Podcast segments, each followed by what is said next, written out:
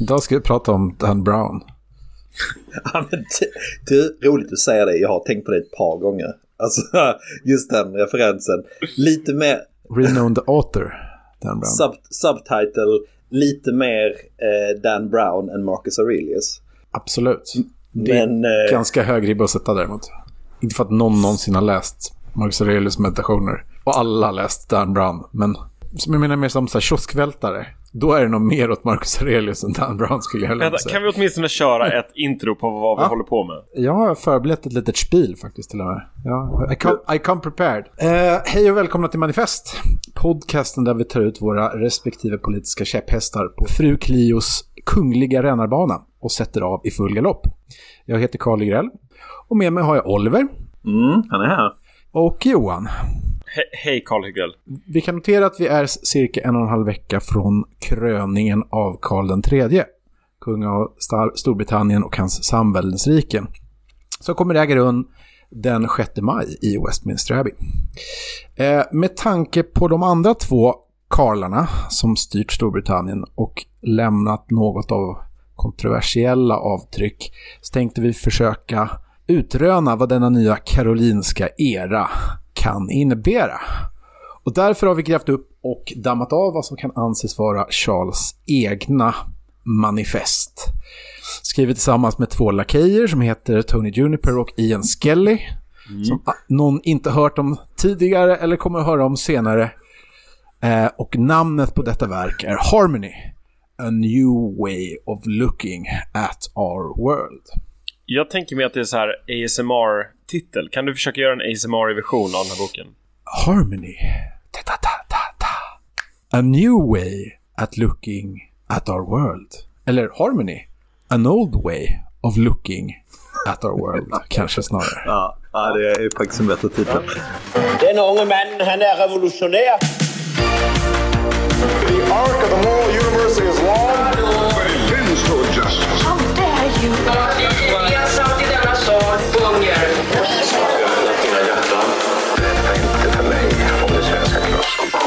Men jag tycker kanske vi skulle...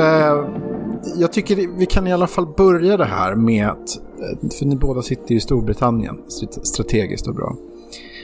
Um, hur är känslan som ni känner angående att det är en kröning snart? Och vad är de, era vänner som antagligen är kommunister, vad tycker de som bor där? Vad, vad är känslan i, i Olivers kvarter och kretsar och Johans kvarter och kretsar? Vad är känslan inför det här som kommer hända? Jag har ännu inte träffat någon som är så här särdeles exalterad. Men som sagt, kanske har mer att göra med mina cirklar än något annat. Men det, är, det är väl också, men det finns väl också en känsla, alltså, man kan ha liksom generella känslor kring, kring monarkin så att säga. Men sen är ju också eh, Carl, Charles, en, en polariserande figur. Som av många anses vara lite kufisk. Man kanske ska använda ordet esoterisk. Lite svårt att relatera till. Och han har ju haft en väldigt komplicerad relation till liksom, pressen och brittiska folket i, i, i årtionden nu. Så att folk är mm, avvaktande eh, kring, kring honom. Eh, och hur han kommer vara som, som kung. Om hans excentricitet kommer, kommer eh, blomma ut i någon form av narcissism eller om han kommer kunna luta sig in i den här rollen som, som um, landsfader på ett sätt som kan kännas naturligt. Jag, I don't know. När jag kom av um, flyget så ehm, fanns det gott om vimplar i butikerna man kunde köpa. Man kunde köpa muggar, coronation eh, mugg, eh, mm. små sådana här broscher. Engelsmännen är ju mycket för broscher. Vi har så här eh, majblommor, men de, de har liksom en så här eh, liten patriotisk ros eller någon sån här coronation eh, emblem liksom. Och mynt. Eh, och mynt, exakt. Nej, jag tänker så britter är ju notoriska på eh, sån här merch. Verkligen. Eh, men tänk, jag tänker alltid sådär fula tallrikar. De hänger på en vägg någonstans. I någon sån cottage någonstans. Ja. Så här coronation-gods. Och som kanske så här, vissa pubbar ute på landsbygden har hängandes i någon vrå. Liksom. Det är min relation till det där. Ja, det är så här en typ en porslinstallrik eh, med ett tryck med Elizabeth som klappar en hund typ. Mm. Eh, men Eh, om du kommenterar på den här i den här puben, då kommer du också, Kalle, få spö. Och det gör ändå att det här på något sätt väger upp den här töntstämpeln den här keramiken har, tänker jag.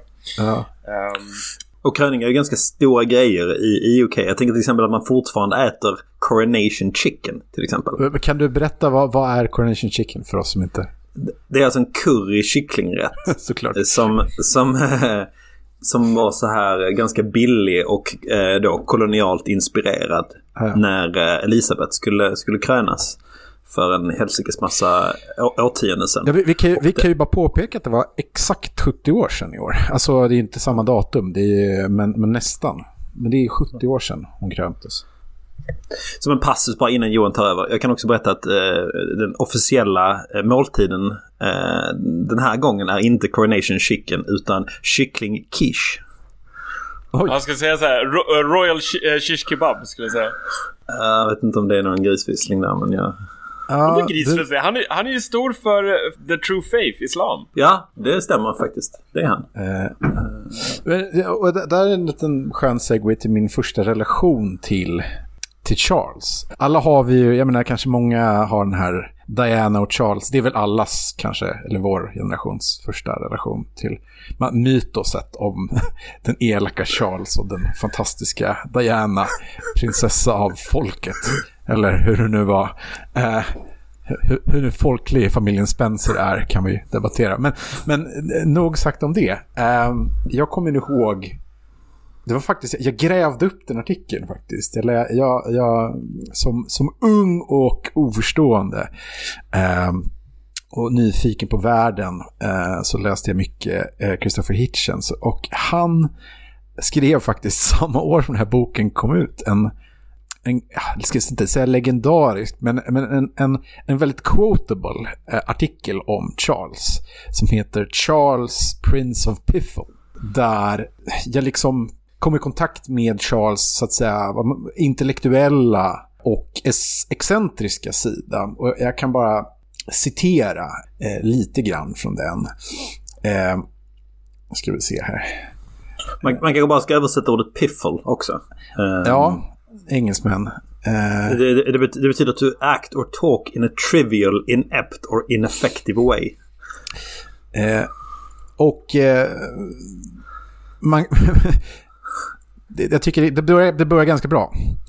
This is what you get when you found a political system on the family values of Henry VIII. Eh, effektiv som vanligt från, från gamla Hitch. Eh, men eh, det avslutas kanske bäst och summeras bäst i hans slutgiltiga recension över den då Prinsen of Wales. A morose, bat-eared and chinless man. Åh gud. Prematurely aged and with the most abysmal taste in royal consorts.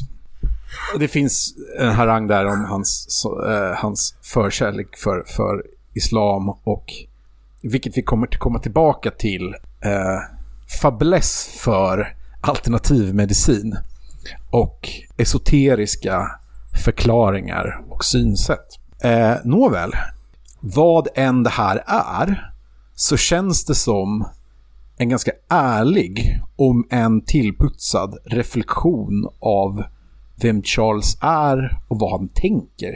Verkligen. Den är så otroligt tidsegen, eh, alltså för vår tid nu, 2020. Om, om den kommit ut idag skulle vi kunna anklaga den för att vara en jäkla LP, och vilket det fortfarande är. Det är klart att det är slipat. Eh, de här två, som sagt, lakejerna har väl gjort det ena och andra. Men jag tycker det är en intressant, ett intressant och ganska ärligt porträtt av en, av en blivande monark. Eh, som liksom var fast i limbo otroligt länge. Och fick odla sitt egen trädgård på något sätt. Eh, utan att se den blomstra ut. För att blanda metaforer. Men det, det, det är ett alldeles eget verk. Eh, och det är väl bara typ arga republikaner, riktigt hängivna monarkister och typ vi som någon som skulle kunna läsa det här tänker jag. Det är liksom ingen så här flygplatsbok direkt. Uh, Kanske säger något jävla esoteriskt i den här podden här, men det här är ju ändå den mest applicerade boken vi läst hittills, givet Ja. att det här ändå ska bli statschefen för, för the Commonwealth liksom. Så, men jag tänker egentligen så här, kan vi inte bara först gräva ner det så här, vad handlar Harmony om? Vad är det för politiskt projekt? Och vilken roll får liksom Charles i det? De tre bitarna innan vi går in på resten. Ja, och, och vi kanske kan slåss lite grann om det är ett politiskt projekt eller inte. Eh, Men, All right, men eh, fair enough.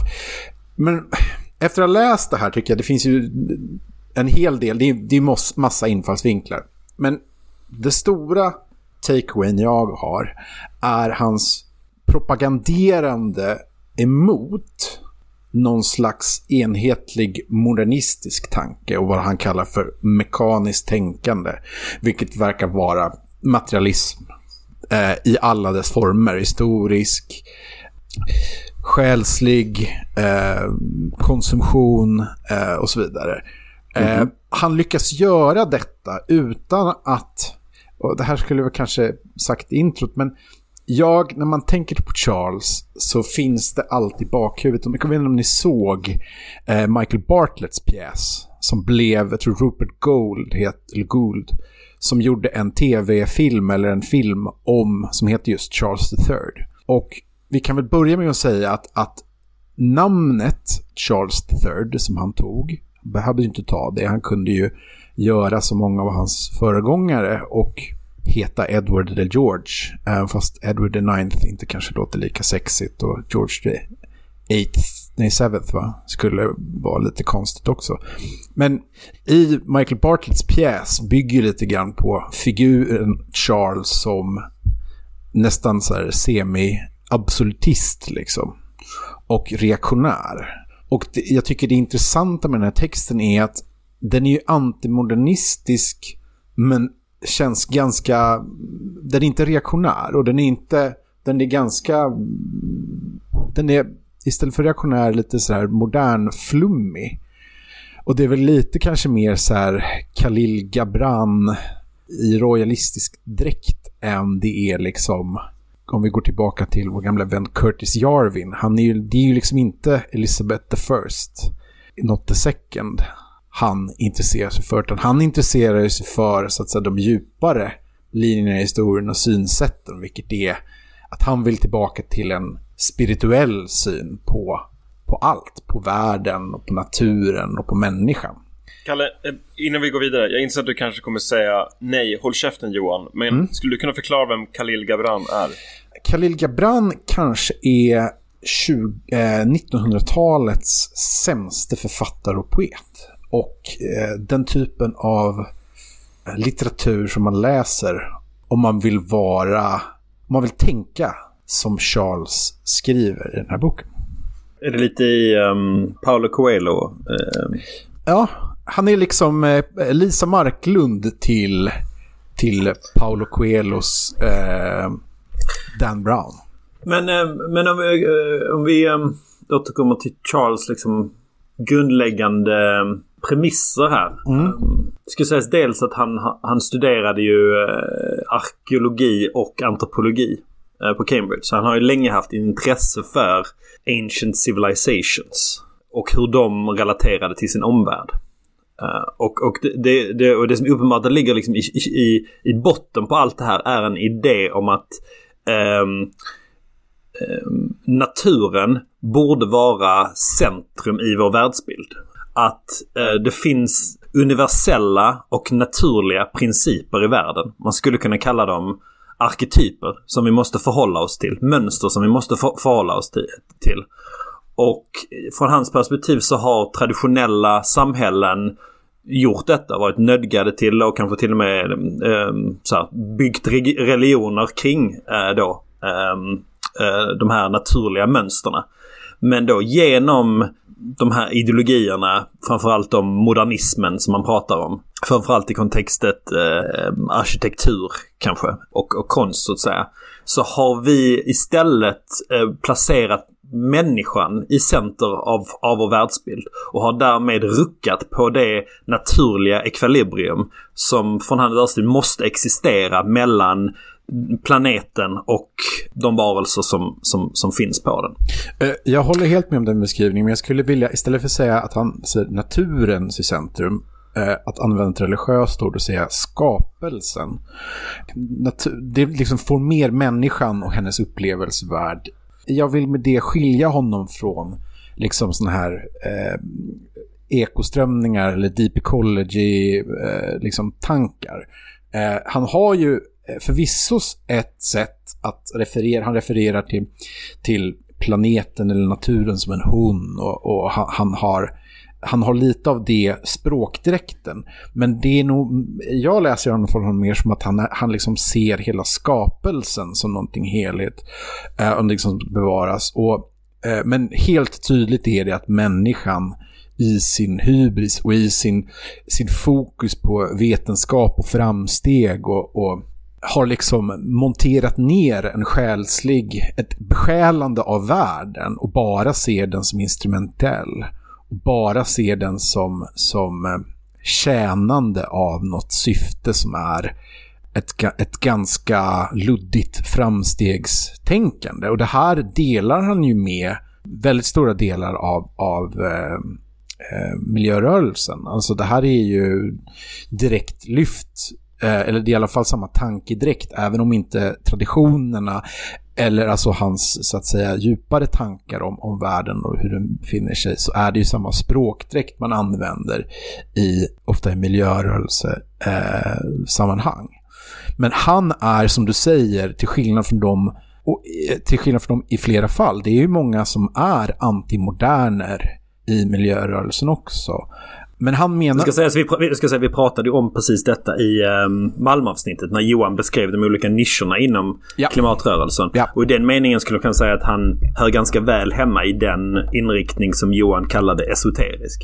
Jag skulle bara säga att han är, alltså om han är någonting mest så ser jag honom mer som traditionalist med lite poppiga tendenser än att han är hämtad ur eh, alltså miljörörelsetraditionen. Han är inte sån här, han kommer ju inte från en deep ecology bakgrund där han tycker att människan egentligen är skräp, liksom. Eller någon slags parasit eller något sånt där. Utan han kommer ju från en, en religiös bakgrund som menar att världen är besjälad och det är människans uppgift att se till att skapelsens liksom eh, skapelsen f- eh, fortlever liksom.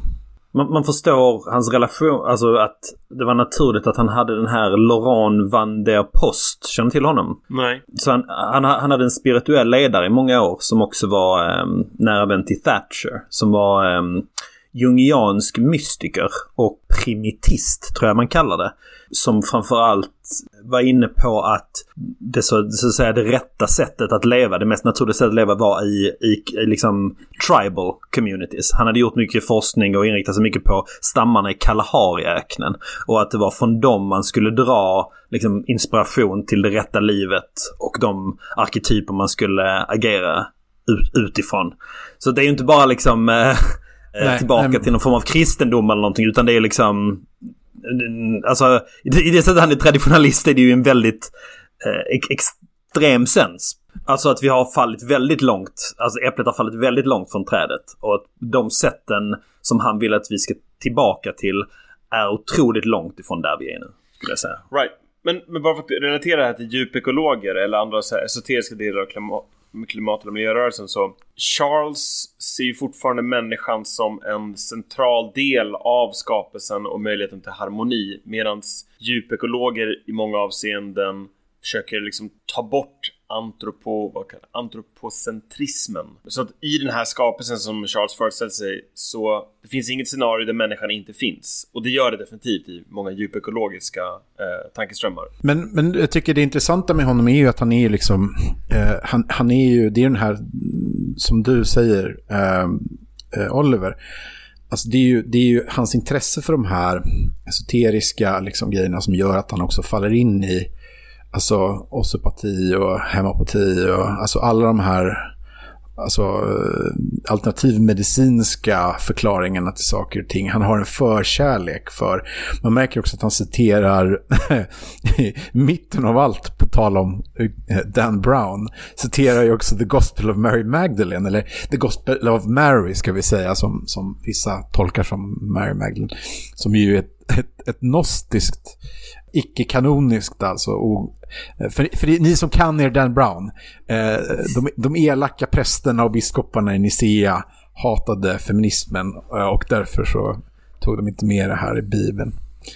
Eh, och nu försöker han, Charles rädda... Han, han är väl head of Anglican Church?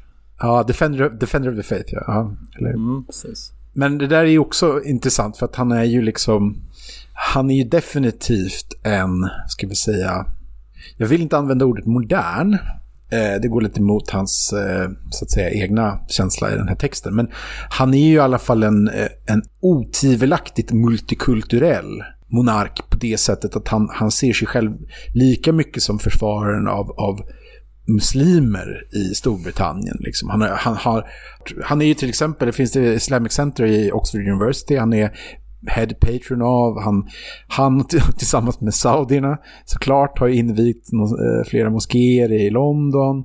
Så det finns ju inte så här, i hans tankevärld så är det ju liksom allting som är besjälat. Alla de här traditionerna har någon slags lika grund. Eh, och, och, det skulle han nog inte begränsa heller vad jag tänker till de abrahamitiska religionerna. Utan han liksom tycker att eh, allt det här, vi, har, vi kan lära av alla de här religiösa och spirituella tankesätten, för de går ner till samma sak. Det är att världen är besjälad, att det finns något större än människan och det är det som måste begränsa oss. Och att det här liksom engineering-tänket och rationalitetskulten sen, sen Francis Bacon har, har liksom gått för långt. Det, jag, eh. jag, tycker det är spännande att, att mycket av det han säger är saker som du också kan höra i ett eh, så här um, postcolonialism-seminarium. Mm. På vilket sätt? Nej men eh, där, där finns många av de här idéerna att, att, att liksom mod, ett modernt sätt att tänka.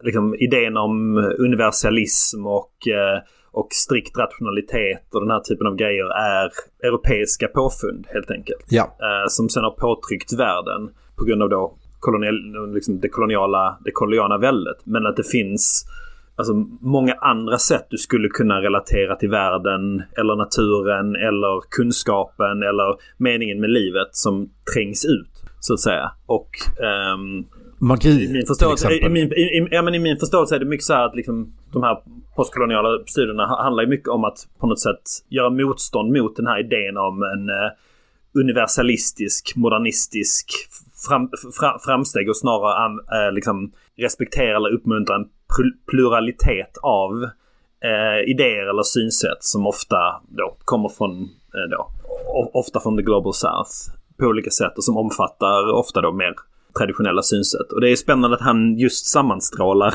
eh, med de här tankesätten. Och, och ironiskt eh, såklart. På samma sätt som att det är ju ironiskt att han är, kommer vara monarken som attackerar både eh, så att säga upplysningen och kolonialismen Eh, industrialismen, vilket Storbritannien såklart har varit kanske den främsta aktören i att eh, eh, skapa. Helt enkelt. Jag tycker, det, jag tycker det är väldigt spännande det här. Eh, ni får gärna, det här är lite eh, min, min soapbox, så jag vill gärna bli eh, nerputtad eller kritiserad. Men jag, men jag tycker det är intressant med den här eh, liksom, vågorna av upplysning och eh, romanticism som någon slags motvåg till detta. Det vill säga liksom att eh, du har, du har en lite brett sådär en reformationstanke som går från liksom mitten 1700-tal till någonstans mitten 1800-tal. Och i början av 1800-talet börjar folk liksom undra, okej, okay, men vad ska det här leda till? Och där har du mm. Eh, det mest klassiska är väl liksom Mary Shelleys liksom Frankenstein på något sätt. Att du har, du har eh, den här liksom vetenskapen liksom som, som leker gud och tror att, att eh, det inte finns några begränsningar. Vad händer då? Det har funnits ganska många sådana där varv och nu det är svårt att veta liksom vågorna kommer liksom snabbare och snabbare. Så att, liksom, att, att urskilja mönster till det finns inte. Men, men det är intressant tycker jag att se, eh, gå tillbaka till eh, 2000-2010.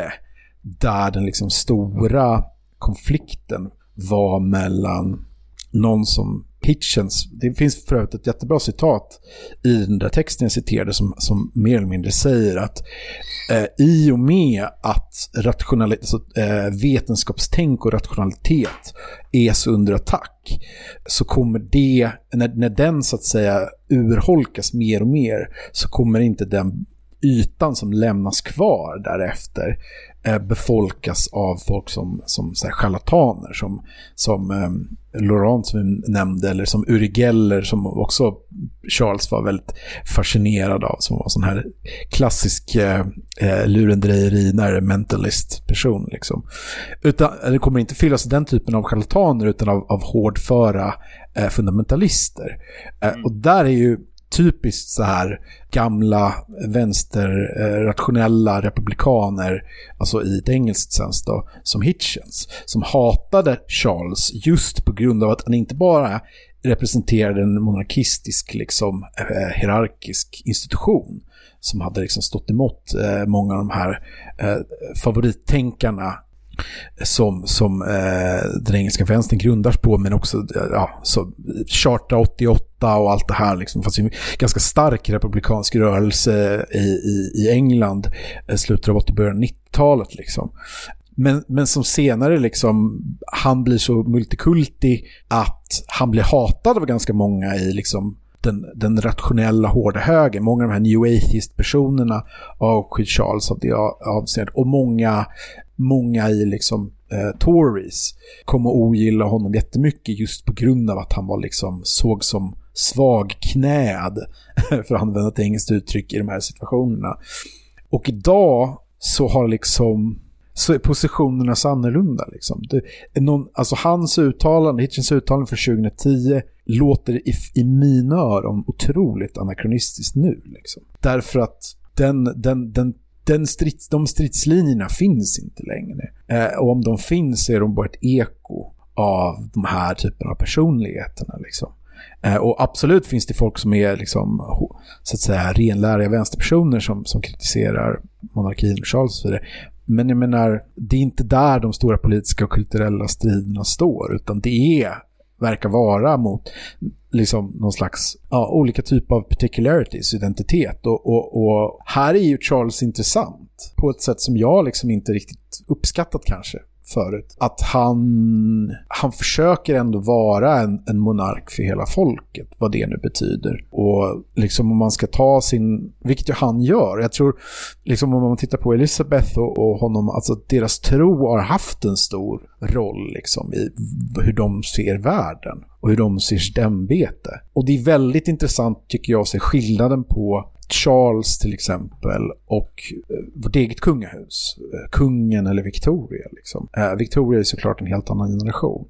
Där har du ju två stycken motpoler. Vår kung och Charles. Vår kung blev kung 70-talet när han var liksom 17 bast. Och Charles har liksom kunnat åka traktor i, i 50-60 år och bara liksom insupa och, och förkovra hans liksom, projekt. Vilket har varit liksom, på, på något sätt någon slags lågmäld opposition mot vad han ser som en förfulning av världen. Liksom. Allt ifrån liksom produktion, men han, ska vi säga också, han är ju väldigt anti den här typen av kapitalism som bedrivs idag. Han är ju inte bara så här, miljöperson, utan han, han tycker ju på riktigt. Och det är en, en, en ganska stor del eh, i boken om att skriva om liksom, hans eh, jordbruksprojekt och eh, vikten av liksom, lokal produktion och gamla produktionstekniker och så vidare. Och han kanske bara borde varit kung i Italien istället. Det är bara fel land. Liksom, skulle, eller Frankrike. Det här skulle flyga bättre. Liksom. Finansiella eliterna i London är inte det här vad man vill höra direkt. Ja. Men för att eh, ringa in då liksom hans projekt. Jag tänker om vi kan uppehålla oss vid egentligen bara titeln på boken, alltså Harmony. Hur definierar, vad är harmoni för begrepp? Vad ryms i det? Om vi kan liksom... Det finns ju någon så här, han, han har någon titel som heter så här eh, renässans. En liksom under, undertitel till, till ett eh, kapitel som heter renässans. Och det är väl lite grann det här att han, det är lite kanske smickrande, men, men han vill ändå liksom göra lite grann vad renässansen gjorde. Det vill säga tillbaka till någon slags antika eh,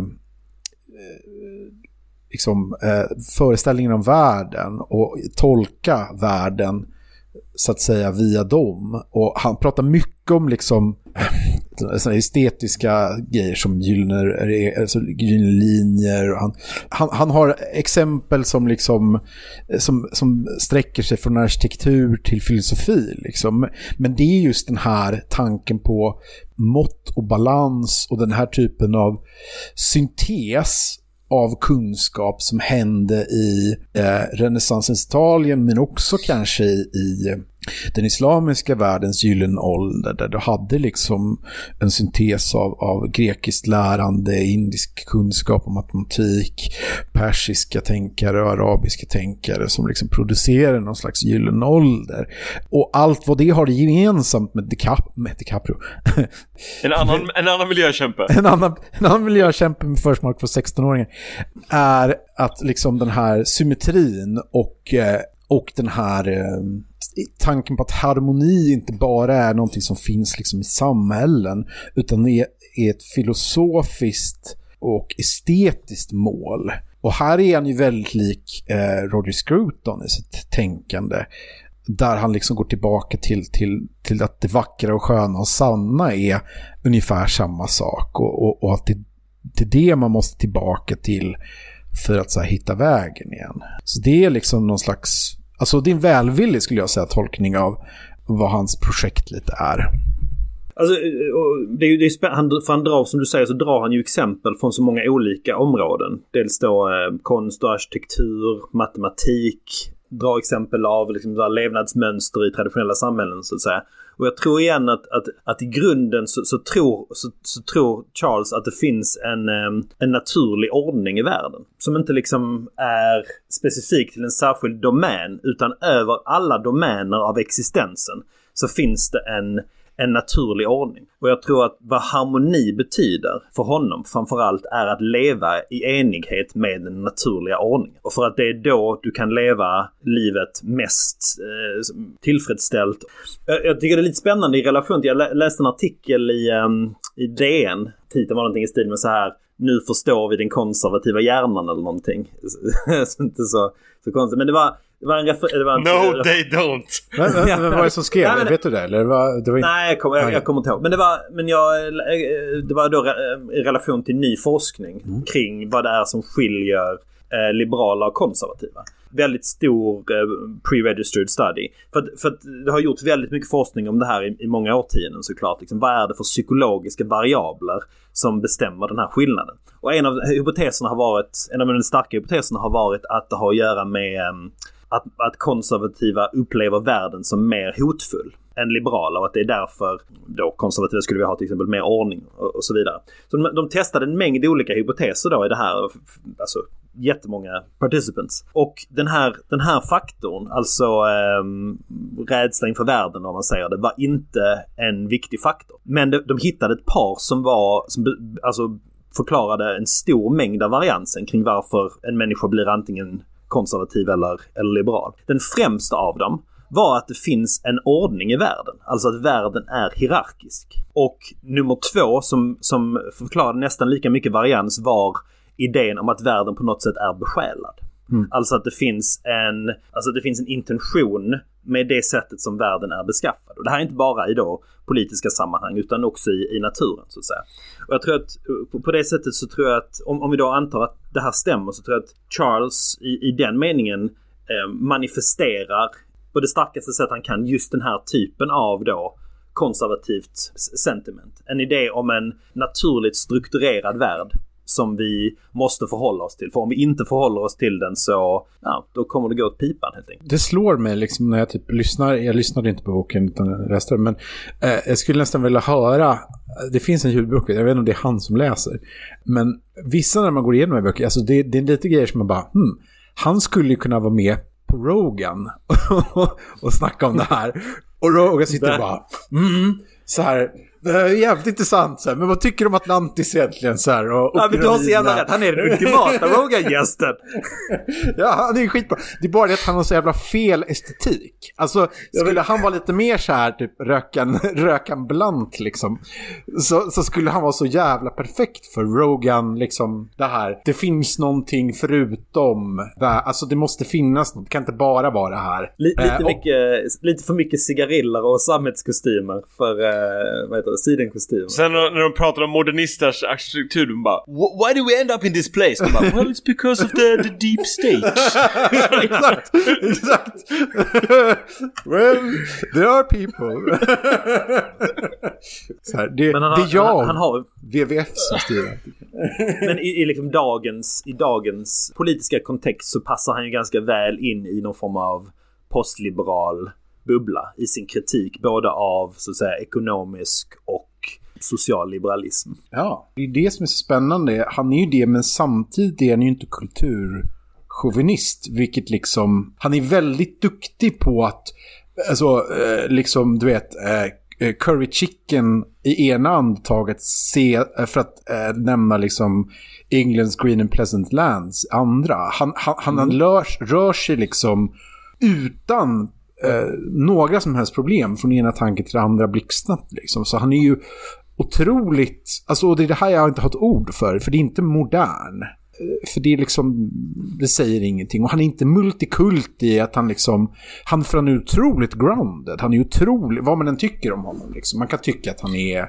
eh, Han är liksom, kanske paleo-promiskuös. vad betyder det ens? Vad fan betyder det Göran? Är bara hittat på. Nej, men liksom- Dra någonting i arslet och paleo. Det låter, det låter, det låter es- esoteriskt. det låter bra. Paleop. Alltså allting ska alltid handla om polygami för dig. Jag förstår varför du gillar den här typen av... Kolla, på mitt språk så betyder det att... eh, Nu, nu, var, nu var ju visserligen, har visserligen Charles också eh, varit involverad i polygama situationer i delar av sitt liv. han, så lär- han ju ha sagt eh, Why should I be the only prince of Wales who hasn't had a mistress? Eh,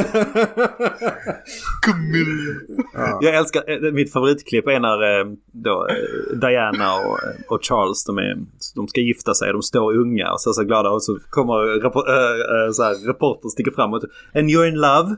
Eh, och Diana säger Yes very much. Och så här på lite så här konstigt sinister way så säger Charles så här Whatever uh, love means. Kärlekens vägar är outgrundliga.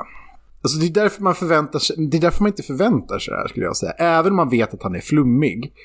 Så är det liksom att det är så jävla partikulärt det han skriver i den här boken. Det är liksom, det går ju inte att slipa det här. Alltså det går ju, det är klart att det, och det är ju det är redan slipat, men ni förstår vad jag menar liksom. Det är så här, det går ju inte att göra ett så här Reinfeldtigt manifest av det här liksom. Att så här, eller det gör det ju absolut i och för sig. Men, men, för det här är ju typ lite åt det hållet. Men ni förstår vad jag menar liksom. Det är liksom inget... Men men lite mer öppnera, öppnera chakran. Ja, ja, det är lite mer upprörda chakran faktiskt. Eh, det kanske vi ska dö... Nej, det kan vi inte döpa avsnittet. Nej, nej, nej, det blir för... Det blir så här... det blir för elakt. Eller så här, hade han behövt skriva den här boken? Det är det man kan säga. Hard, hard no. Jag vill ta tillbaka till, till harmoni, liksom för att vrida och vända på det några gånger till.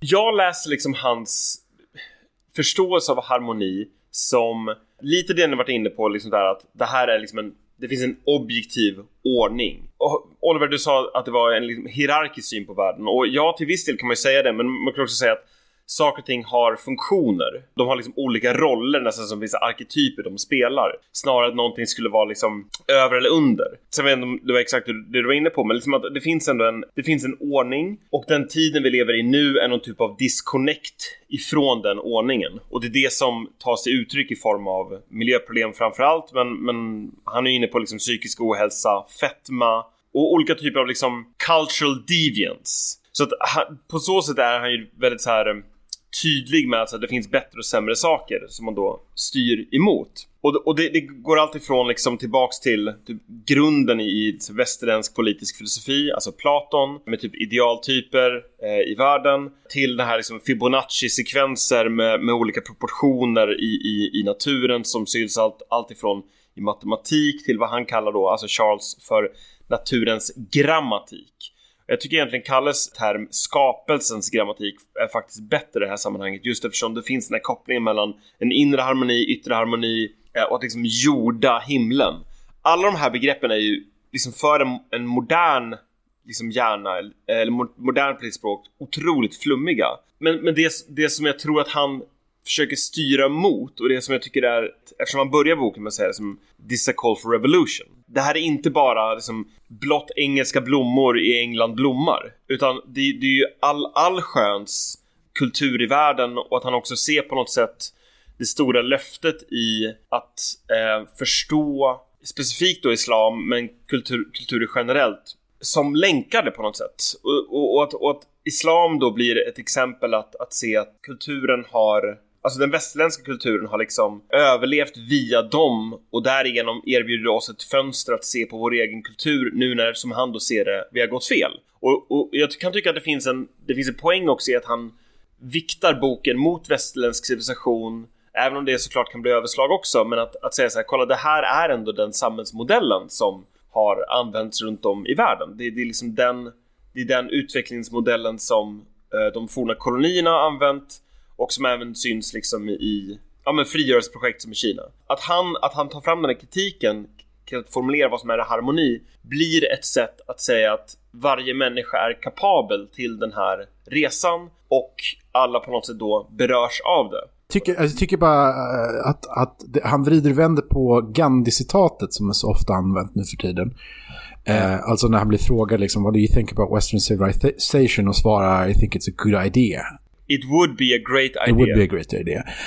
Eh, men han vrider och vänder på det där och säger liksom att så här, alltså, i det här kan du ju också se Gandhis liksom, Gandhi med fötterna i båda världar va, som eh, den Gandhi som gick var det Oxford han gick? Eller, ja, någon av de där två.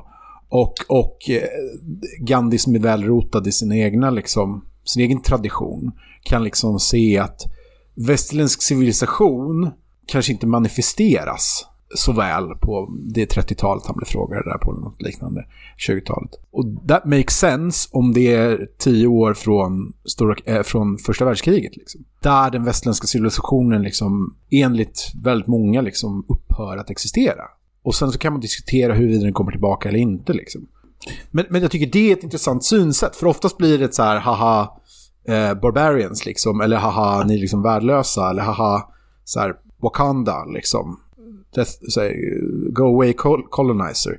Men här blir det ett sätt att förstå, som du säger Johan, oss själva genom liksom en spegel som är, i det fallet Gandhi, i, i Charles fall liksom icke-västerländska kulturer i England. Liksom. Och, och också någonstans så här att, att eh, för den enkla kritiken skulle vara så här liksom, ja men det här är opportunistiskt, det är något typ av multikulti, försöka liksom bara apila och plocka någon typ av poäng. Men det finns ju flera ställen i Harmony där han också länkar tillbaks det här till alltså det engelsk eh, egna traditioner. Men att, att han kopplar tillbaks till saker som finns redan i engelsk kultur, tydligast kanske med Shakespeare. Mm. Där han liksom näm nämner, jag tror det är The Tempest, um, huvudkaraktären då, Prospero, som bara kan återställa naturens ordning i sin hemstad då, när han först har hittat inre balans. Och det här också, det skrivs liksom mot bakgrund av att man har upptäckt den nya världen i Shakespeares egen tid då, runt 1600. Och det är också uppenbart för många av de här då kolonisatörerna att man förstör liksom det som tidigare var en mer pristine miljö och därför tänker på sin egen roll i skapelsen. Så man skulle också kunna säga att, att The Tempest och många av Shakespeares pjäser från den här tiden speglar för första gången för eh, europeer det liksom dilemmat i relation till miljö som vi på idag, idag på global skala återupprepar. Och att, att han där liksom ser så här, men det fanns redan i engelsk kultur då en idé om den här liksom, naturen eller balansen. Och jag tror också att eh, för den som vill, kanske inte kommer läsa Tempest kan man också givetvis kolla om Lejonkungen som parafraserar eh, även Shakespeare fast då med Hamlet. Men som är på samma tema liksom att, att du måste hitta en inre balans för att sen kunna komma tillbaka och återställa ordningen i kungadömet. Eh, så att det är liksom inte bara så att ja, men islam är fantastiskt, nu ska vi plocka in det. Eh, eller urfolk är fantastiska, utan snarare liksom att det är liksom verkligen högt och lågt att det finns även i England eh, utan de här internationella kopplingarna till andra kulturer. Den här idén om harmoni som han då åberopar. Men att han, det är också att, att han lyfter in alla de här andra delarna blir på något sätt att göra det här till ett manifest skulle jag säga. Ett manifest för där England befinner sig idag. Att liksom den typen av monark han vill vara och vilka det är han då ska företräda för att nå den här eh, harmonin. Alltså på samma sätt som att frågan ofta blir eh, när folk säger “Make America Great Again” then “When was it great?” så är ju frågan så att säga “Make Britain Harmonious again” när var den, när, när var den harmonious? Alltså, och det är också så att ju längre tillbaka vi tittar ju mer, eh, vad heter det, hard brutish and short eh, blir livet. Och eh, frekvensen av krig går upp. Och eh, alltså, alltså det, är, det, är, det är mycket av vår samtid. Så enligt många parametrar så, så lever ju vi i en väldigt harmonisk tid så att säga. Åt, åt, åtminstone historiskt sett på den liksom, uh, the, the English Isles. Så, så vad, vad är det vi ska tillbaka till för någonting? Men det är, väl det, det är väl det som jag tycker är lite charmigt med hans text. Att han är inte, det finns ingen tanke om tillbakagång. Utan det, det är en tanke om renässans snarare. Alltså det är lite grann som att säga så här. Leonardo da Vinci vill att vi ska, han vill egentligen vara i så här antikens Grekland eller, eller Rom. Eller liksom, jag ser det mer som en, en fråga om applicerandet av, av gamla, eller återtagandet, återerövrandet av gamla synsätt och principer och applicerandet av det. Jag menar så här, man kan absolut säga att så här, det finns eh, vissa materiella, eh, alltså materiell utveckling har skett sen, eh, liksom. Det, det är kanske var ett svårare case att göra 1400 liksom. Men eh, om man jämför med antiken då. Men poängen är väl att liksom det, det är en, snarare en spirituell kamp än att det är en materiell kamp. Ja, absolut. Uh, och, jag, och jag menar absolut, du kan ju säga att så här, vi behöver inte ändra någonting för det, det är väldigt bra liksom. Men tanken är väl då varför uh, vissa samhällen har högre självmordsfrekvens även fast de har högre materiell standard och så vidare och så vidare. Det finns ju många paradoxer i den moderna världen som inte riktigt svaras på med, med liksom, eh, varför gnäller du, det är ju så bra. Liksom. De, de parametrarna du ställer upp nu, det vill säga att idag lever man längre, har högre inkomst, färre befinner sig i absolut fattigdom. Det här är liksom parametrar som en modern samhälle kan liksom slå i huvudet på ett förmodernt samhälle eh, och vinna varje gång. Jag förstår Charles liksom, det han försöker beskriva här att inte att försvara det lidandet som var tidigare så mycket som att säga att det lidandet var mer meningsfullt även för de människorna. Det fanns ett sätt att förklara det lidandet på. Efter, efter de, den moderna tiden, alltså franska revolutionen. Eh, och det är, också, det, det är därför som Victor Hugos Les Misérables heter Les Misérables, Också därför att de människorna som lider var inte bara människor som led, utan deras lidande var miserabelt. Det vill säga, det var orättfärdigt i en, i, en, i en annan tid så fanns det ett sätt att förklara det här lidandet på och det gör det inte idag. Det vill säga du är lämnad ensam med det lidande du har. Det finns ingen metafysik som du, du kan liksom få plats med det i. Och då, då kan man se liksom så att, att om vi tar det, det, tydligaste hatobjektet för, för Charles, vad han är emot? Ja men typ brutalism, ja. strukturalism, eh, en modern arkitektur. Vad är det för någonting? Jag tänker vi kan egentligen som så ofta i den här podden så pratar vi egentligen om Sverige. Försöker liksom bena ut vår egen relation till det. Eh, jag var förbi Garnisonen som ligger i Stockholm. Alltså på... På Gärdet? Ehm, Eller vid Gärdet? Ja, vid Gärdet. Mm. Vad heter det? Karlavägen 100, tror jag. Mm. Och Garnisonen är alltså en, en byggdes som ett eh, kontorskomplex. Fasaden är 347 meter lång och du kan egentligen vi, det, han som gav den presentationen var, var arkitekten, alltså Tage, som hade då tagit fram ritningar och allting för det här. Och det, garnisonen är också ganska speciell eftersom det är ett eh, arkitektiskt, arkitektoniskt projekt där arkitekten har varit med och tagit fram hela planen. Alltså, de fick alltså bestämma hur, skulle, hur allting skulle se ut. Och hans poäng var liksom att den här är objektivt vacker därför att du kan, du kan beräkna exakt hur många eh, kontorsplatser, hur många människor som får plats eh, i, i den här och du kan egentligen sträcka ut den här konstruktionen till att täcka hela jorden. Det är liksom verkligen en, en plan som bara kan bredas ut. I rak motsats till det Charles beskriver som det här med det organiska, att, att människor bara språlar fram sina städer. Man bygger det här mer på ett spontant sätt och att människor känner sig mer hemma i det. Och Tage, alltså han som ritade då garnisonen, var också väldigt tydlig med att ett problem de hade när de byggde den var att det var väldigt svårt för människor att orientera sig i byggnaden. De behövde ha så väldigt tydliga färg kombinationer för att man skulle kunna hitta i typ det blåa huset, det röda huset, därför att det var helt identiskt.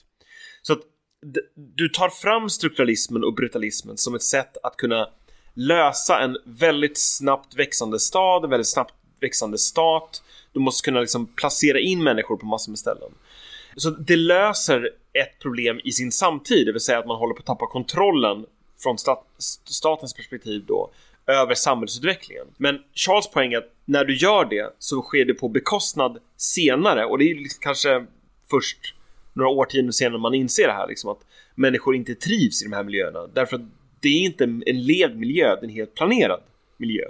Så att jag tror inte att man nödvändigtvis ska se det som att, så här att även fast det fanns kritiker kring brutalismen när de började med det, eller funktionalismen, så är det ju först nu efter vi har haft det här samhällsprojektet ett tag, det moderna samhällsprojektet, man också kan se på vilka punkter det inte har funkat. Så det, han skulle inte gå ut och säga så här, nu river vi allt det här och rekonstruerar, utan snarare så här, hur, hur tar vi oss vidare härifrån? Någon typ av bländ mellan det som blev fel med maskinen och det som ändå verkade vara liksom spirituellt viktigt för människor i det förmoderna samhället.